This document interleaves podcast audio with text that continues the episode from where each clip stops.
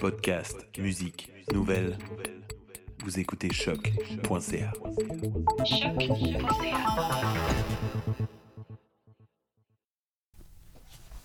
Sakura, fragmentos. Al margen.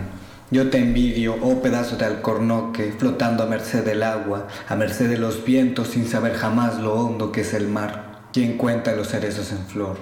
¿Qué hay más allá de los jardines? So we've just heard the poetry of uh, Aurelio Meza. Aurelio is a PhD student at Concordia University under the supervision of Ricardo Dal Farra. He's a writer, a writer, a bookmaker, and he studies literature and technologies. Uh, specifically, he's interested in archiving of Spanish language poetry, uh, and he does exactly that as a co-organizer of the Poetica Sonora project. Thank you for inviting me. Could you explain a little bit what the Poetica Sonora project is and how did you get to work with uh, poetry in the audio format? Of course. Well, um, it's an interest that I've had uh, for a long time, uh, since my undergrad years. And there I met Susana Gonzalez, who is the coordinator of Poetica Sonora. And when I was doing the PhD, she invited me to this massive project that involves uh, several uh, faculty members, students, mostly undergrad, uh, uh, undergraduate students from UNAM and from Montreal. Um, so they organize a lot of activities there, um, performances, conferences, etc. And they also gather audio files from different archives and, and collections. And when did that uh, project start? Started in 2015, but it was officially launched in 2016. Okay. And so, you joined a little bit, you joined around that same time? Yeah, yeah I, I, joined it since it started. Interesting. And uh, we'll just go listen to a, a beautiful uh, musical piece that you brought us. It's called uh, uh Lunatica. Yeah. Uh, can you tell us by whom that piece is and how it was, yeah. how it came to existence? I mean, it's um, a collaboration between three very important uh, women artists. Um, jazz songwriter Iraida Noriega, vocal artist Leika Mochán, and uh, spoken word artist Edme Garcia.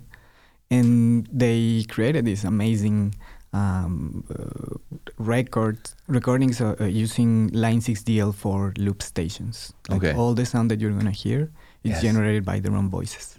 Excellent. So we'll go listen to that. Thank you for bringing that song. It's actually very like one of my favorite songs so far. Uh, so let's go here.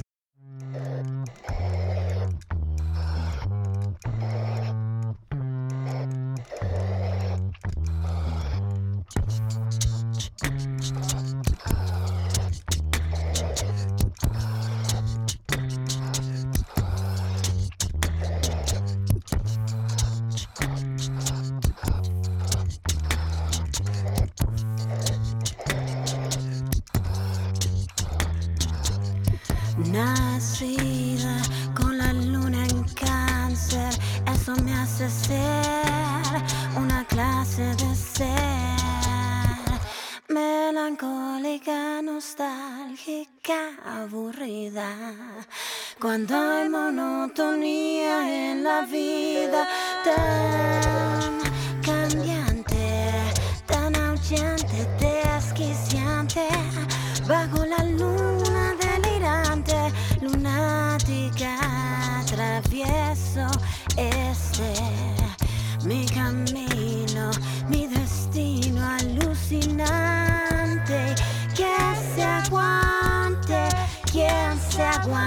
blanco y negro, soy a la vez. Luna llena, dime si tú puedes ver el pedacito que a mí me han robado ese día a mediodía. Cuando tú ya no regresaste, me asustaste,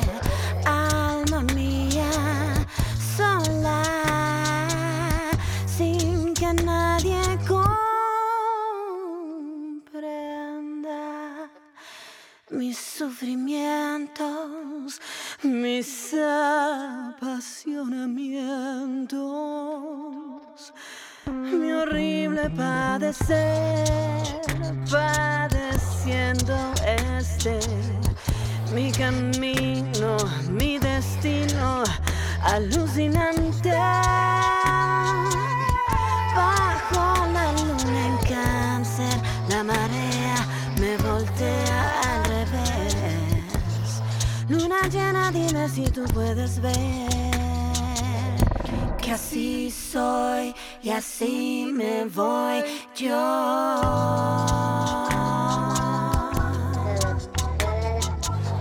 Y bueno, como te estaba diciendo, estoy contigo, mas quiero estar conmigo. Quiero una luna y viento amarillos. Quiero tu aliento y mis delirios. Pero quiero paz, ya no quiero tus lirios. Quiero paz, mas yo no doy tregua. Soy adicta al azar de jugar con tu ley. Y quiero quedarme. Quiero largarme. Quiero ser perro para ladrarte. Mira, que la justicia es una cosa de simetría. Lo que sí es que en esta vida ninguna tiene garantía. Gárgolas, gorgonas, estamos viste, pero llegamos después de muchas horas. Te vi, me vi, llegamos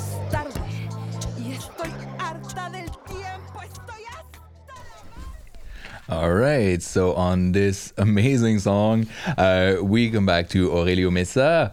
Uh, we can feel actually in your work an effort to give a space to pieces that would otherwise not get the visibility they should in the popular culture. Uh, is that part of what you're trying to do with the project? Absolutely. Um, since it's literature in audio format, um, it's difficult to classify it sometimes, and this is like a very good example of that. Uh, in the repository, there are like uh, many pieces uh, whose access is the use of voice or voicing, not just like human Mhm. voice, but even like machines' voices. So it goes from poetry readings to these kind of multidisciplinary uh, efforts, right? Interesting. So yeah, I mean the the, the many things that are not classifiable classifiable as music or as literature fit in here. And and how many uh, pieces more or less do you have already on that reposi- repository? There are already 400 uh, audio files. We're in the prototype uh, uh, uh, phase. Um, it, when I finish my PhD, it's gonna be um, ideally ready for beta version. Wow. Wow. So we're looking at like almost a thousand pieces when it's going to be complete. Hopefully, yeah, Wow. and it's gonna have like tens of thousands when it's ready, like full, fully ready. Wow. Can't wait. and finally, uh, a qu- quick question: How do you deal with the uh, copyright uh, when archiving uh, more contemporary pieces that are maybe not public domain yet? That is our most difficult problem, actually. Um, it's a problem for everyone, even Mm. here in Canada. Yeah. Um, so basically, what we do is we work with institutions who already have uh, materials of their own, Mhm. or with private collectors, Okay. um, and with the artists themselves who usually donate their their uh, files without uh, con- concerns of like copyright and things like that. But it's obviously not always the case, especially with um, very famous au- authors or authors who are uh, uh, who have passed away and whose uh, right managers are like tougher. Wow. So are there files that you keep kind of in the backlog and you make them publicly available when? We're we're wondering what what we're gonna do with them. Mm. Uh, whether we're going to just uh, display the metadata or if there is any chance to just have like a snippet Mhm. or something. Cool. And thank you, actually, uh. That's all the time we have for this interview, but this is really fascinating. Uh, we end the interview with a beautiful poem you brought us called El Pobre.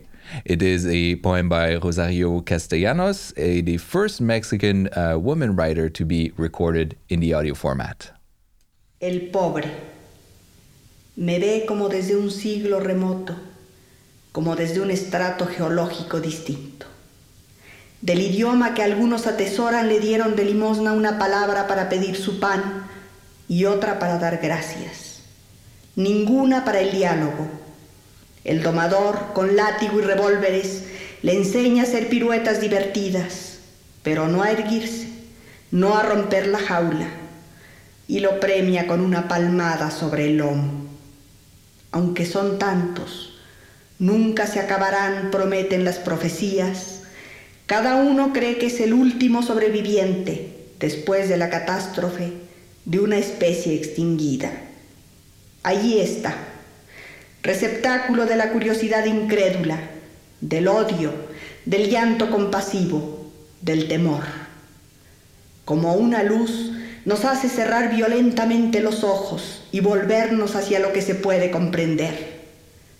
Nadie, aunque algunos lo juren en el templo, en la esquina, desde la silla del poder o sobre el estrado del juez, nadie es igual al pobre, ni es hermano de los pobres.